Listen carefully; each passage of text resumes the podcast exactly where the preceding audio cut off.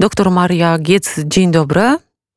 Dzień dobry, witam serdecznie. Pani jest specjalistką między innymi od Kurdystanu i ja chciałabym się dziś po prostu zapytać, kim są ci ludzie, którzy są na naszej granicy w tej chwili przywożeni przez Białorusinów? Hmm, to są bardzo różni ludzie, ale ja mogę tylko powiedzieć yy, o tych osobach, które powiedzmy pochodzą z terenów yy, Bliskiego Wschodu, przede wszystkim z Iraku czy Syrii. Yy, co do pozostałych, no przepraszam, ale po karnacji skóry mogę się domyśleć, że pochodzą powiedzmy gdzieś tam z Afryki, ale nic o nich bliżej nie mogę powiedzieć, bo, bo nie wiem. No troszkę rozmawiałam z kolegami lekarzami, którzy czasem tłumaczą takie rozmowy i, i to są przede wszystkim właśnie no, ludzie z, albo z północnej Syrii, albo, y, albo z całego Iraku. I tutaj y, no, nawet y, ostatnio wyczytałam gdzieś na stronach Rudał, czyli to jest takie medium kurdyjskie, że podają, y, że oficjalnie rząd kurdyjski, ale to znów y, tylko w tej części irackiej y, i to tylko w części północnej, podaje, że w tym roku przez tych ostatnich kilka miesięcy przez granicę, a właściwie wyjazd z Iraku o może opuścili Irak ludzie, którzy udali się w stronę Białorusi i było ich oszacowano ich na 37 tysięcy obywateli irackich, więc to jest dużo. To jest bardzo to jest dużo. Bardzo dużo. I, nie, I teraz z tego co wiem, to właśnie wracając do tych moich rozmów y, z lekarzami, y, którzy pracują tu w Polsce, a są Kurdami, to dowiedziałam się, że większość tych ludzi, y, którzy zgłaszają się do, powiedzmy, do lekarzy, a potem ci lekarze dzwonią do, do kogoś znajomego, kto zna na przykład język kurdyjski albo język arabski, to to są Kurdowie syryjscy. Ale okazuje się, że są również Kurdowie y, z Iraku. Z tym, że kim są ci Kurdowie? To nie są ludzie z miast. Y, Irak i region Kurdystanu zamknęły absolutnie wszystkie placówki białoruskie na terenie całego Iraku, a na pewno na terenie regionu Kurdystanu, czyli tej części autonomicznej, y, czyli to jest ten północny Irak.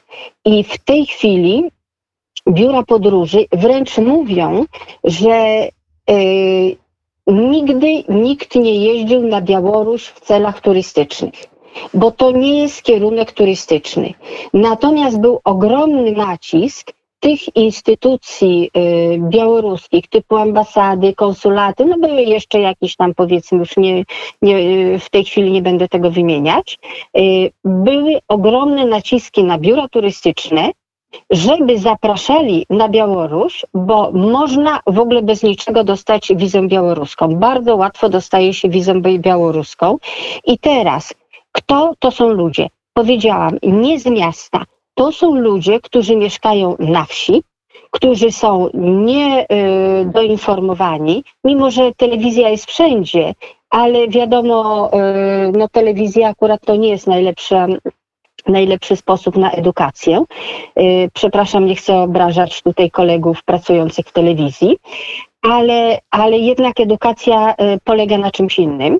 I drugie, jest tam spora grupa jezydów którzy w ogóle są specyficzną grupą, dlatego że no, część z nich to, y, to są Kurdowie, bo, bo twierdzą, że są Kurdami, część z nich twierdzi, że są Jezydami i pochodzą, y, powiedzmy, mają korzenie jezyckie i, i mają narodowość jezycką, chociaż generalnie takiej narodowości nie ma, no ale, ale jak ktoś chce, żeby, żeby było, no przecież istnieje narodowość chrześcijańska również na Bliskim Wschodzie, a przynajmniej przez wiele lat istniała. Teraz się już ta narodowość chrześcijańska podzieliła podzieliła. No przepraszam, że tak troszkę mówię sarkastycznie, ale to jest związane z różnego rodzaju, yy, powiedzmy, prześladowaniami, deportacjami, no w każdym razie yy, wszelkimi jakimiś naciskami na tamtejszą ludność, więc ta, ta społeczność się bardzo podzieliła. Ale wracając do tego, więc jezydzi są generalnie dosyć hermetycznie zamknięci, yy, zwłaszcza jezydzi mieszkający na wsi. To jest grupa, która y, no, dopiero gdzieś około XVIII, właściwie pod koniec XIX wieku, zaczęło się mówić, że można w ogóle pisać i czytać, bo istnieje tylko maleńka grupka wśród jezydów, którzy mają prawo y, być może nie całkowicie wyedukowani, ale w każdym razie no, mówiło się nawet, że ta wioska jest wioską pisarzy, czy czyli ludzi, którzy umieją pisać i czytać. A normalny jezyda dawniej był y, no, pozbawiony takiej, takiej, powiedzmy, edukacji. Zresztą generalnie Kurdowie byli pozbawieni możliwości uczenia się. No ale w tej chwili wszyscy Kurdowie chodzą do szkół, natomiast z jezydami jest bardzo różnie.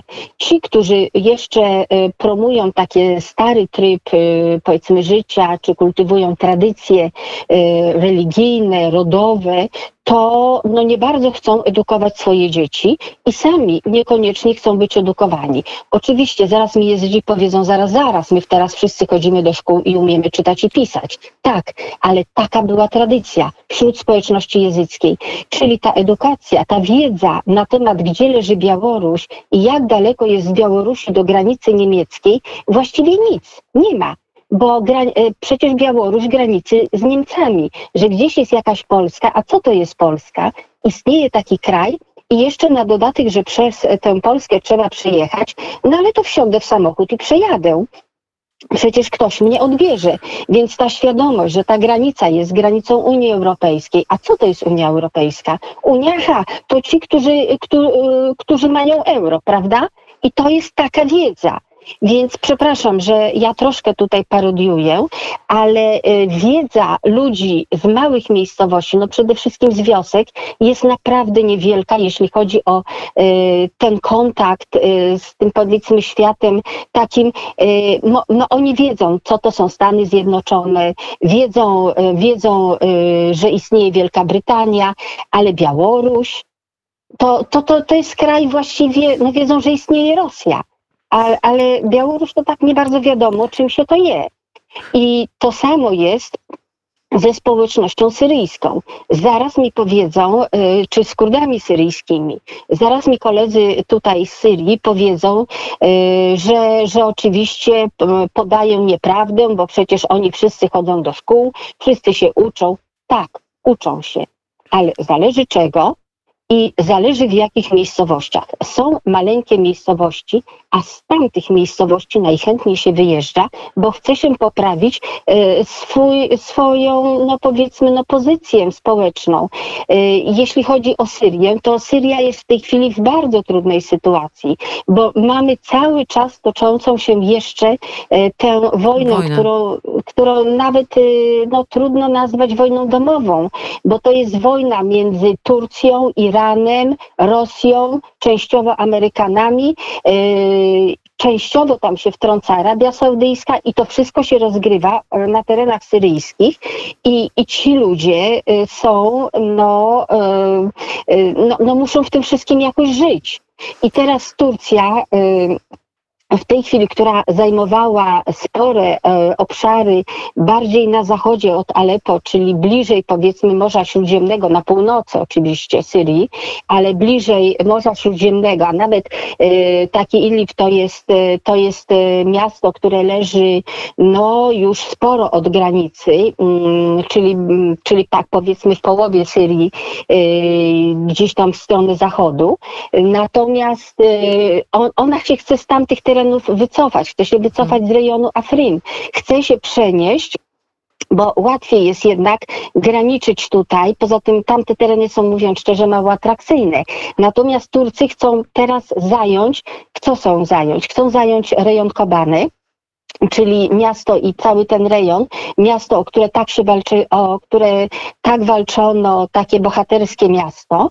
Chcą e, przejąć teraz tereny Jezire, czyli tereny tutaj w okolicach Kamyszlu. Już się mówi, że chcieliby się tam e, przesunąć, bo Kamyszlu to, to jest bardzo takie kurdyjskie i, i tam jest między innymi, no nie w samym Kamyszlu, ale w tamtych okolicach jest jedyna, no czy może nie całkiem jedyna, bo jeszcze nad Eufratem jest sporo ropy naftowej, ale, e, ale to są jedyne miejsca, gdzie jest ropa naftowa. A Turcy, nie zapominajmy, nie mają w ogóle, znaczy mają, mają e, minimalnie troszkę ropy naftowej w rejonie miasta Batman, nie tego tam fruwającego takiego dla dzieci w, czy w tych bajkach dziecięcych, tylko nazwa Batman, to jest duże miasto i koło tego Batman są tereny niestety jak zwykle kurdyjskie.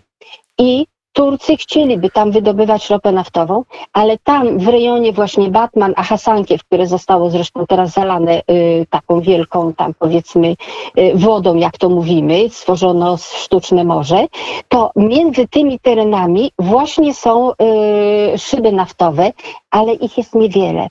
To, to, I to nie jest- y, to nie jest y, główne źródło y, wydobycia ropy naftowej.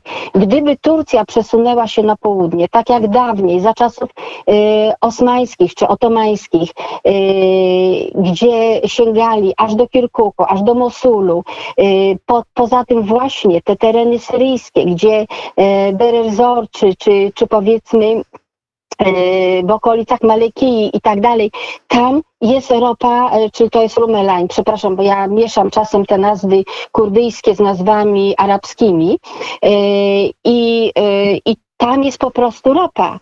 I, I to można by było wydobywać, więc po co mają mieć to Kurdowie? Trzeba ich stamtąd wyrzucić. Trzeba przesunąć. Więc, Pani- A po co nam jakiś taki Idlib? Więc tam są te przetasowania. Ci ludzie się panicznie boją.